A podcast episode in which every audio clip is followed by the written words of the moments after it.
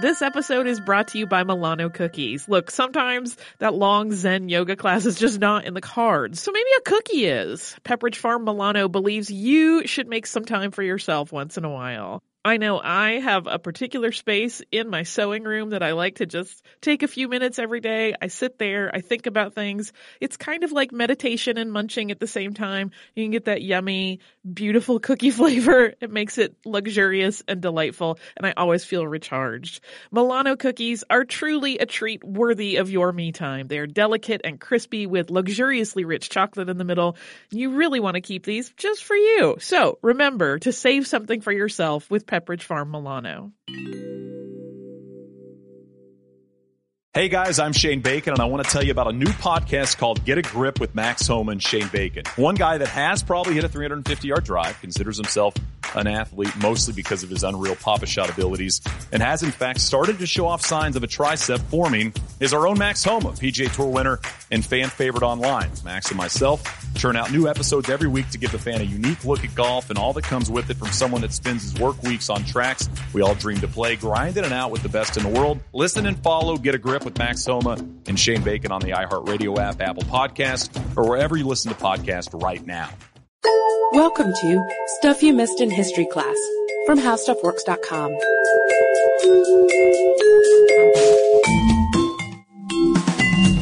In celebration of the reopening of the Jimmy Carter Presidential Library and Museum and the former president's 85th birthday, we sat down with Nobel laureate Jimmy Carter to talk about the highlights of his presidency and his hopes for the Carter Center.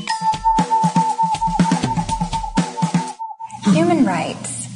How do you think we can honor human rights in tough economic and tough social times? Well, human rights um, has to be understood in its full meaning. And the problem is that different nations have different definitions of human rights. If you walk through a college campus or walk down the street and you ask uh, Americans, uh, name the human rights that are important to you, they would say freedom of speech and freedom of religion and the freedom of assembly and the right to choose our own leaders.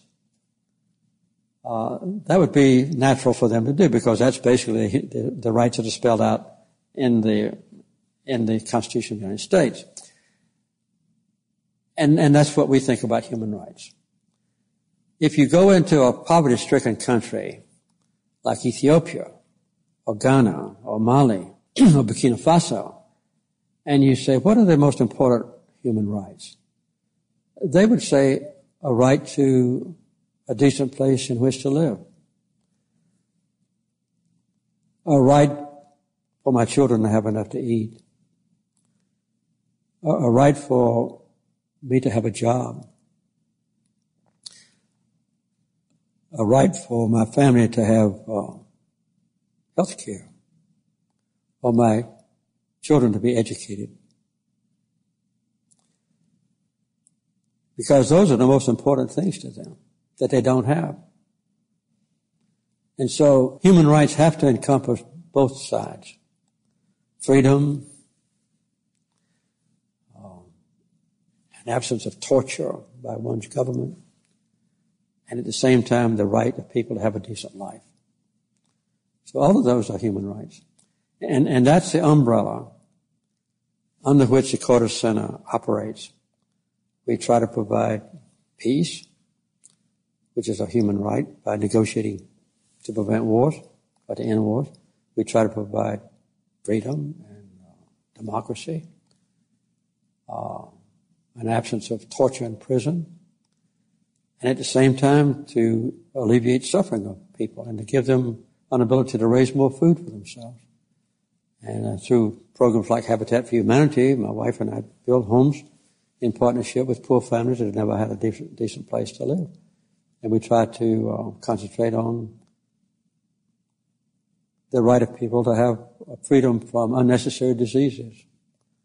So that's what we consider to be the importance and the definition of human rights. In terms of working with uh, difficult leaders and looking toward the future and your hope in the current administration, what do you think will happen with our relations with Cuba? When I became president, I immediately lifted all travel restraints so Americans could go to Cuba without any impediment.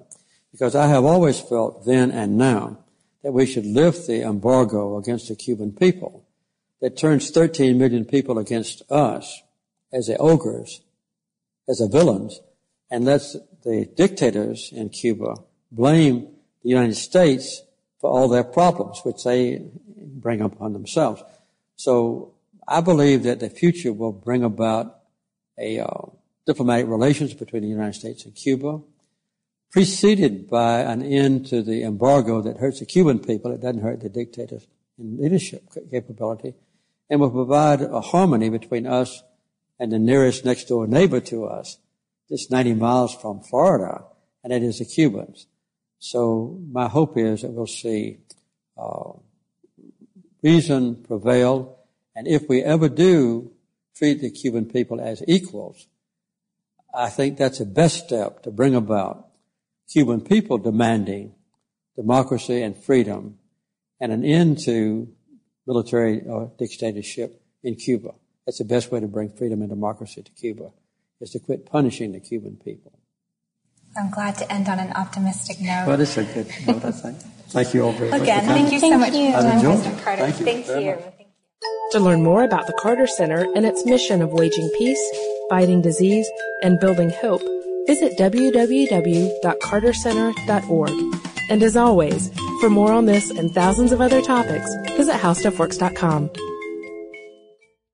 This is Dani Shapiro, host of the hit podcast Family Secrets. I hope you'll join us for some incredible conversations about family, identity, and what happens to both when the secrets that have been kept from us and the secrets we keep finally come to light. Listen and subscribe on the iHeartRadio app, Apple Podcasts, or wherever you listen to your favorite podcasts.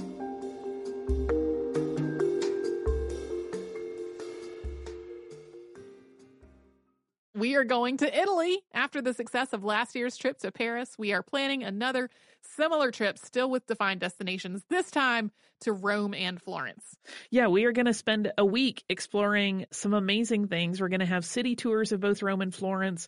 We're going to see the Roman Colosseum, the Vatican Museum, and the Sistine Chapel, St. Peter's Basilica, Vatican City. This is just a tiny fraction of all the stuff we're going to get to do. Yeah, it's May 14th to 21st, 2020. And to get more information, go to defineddestinations.com and scroll down to the Rome and Florence trip with Stuff You Missed in History class.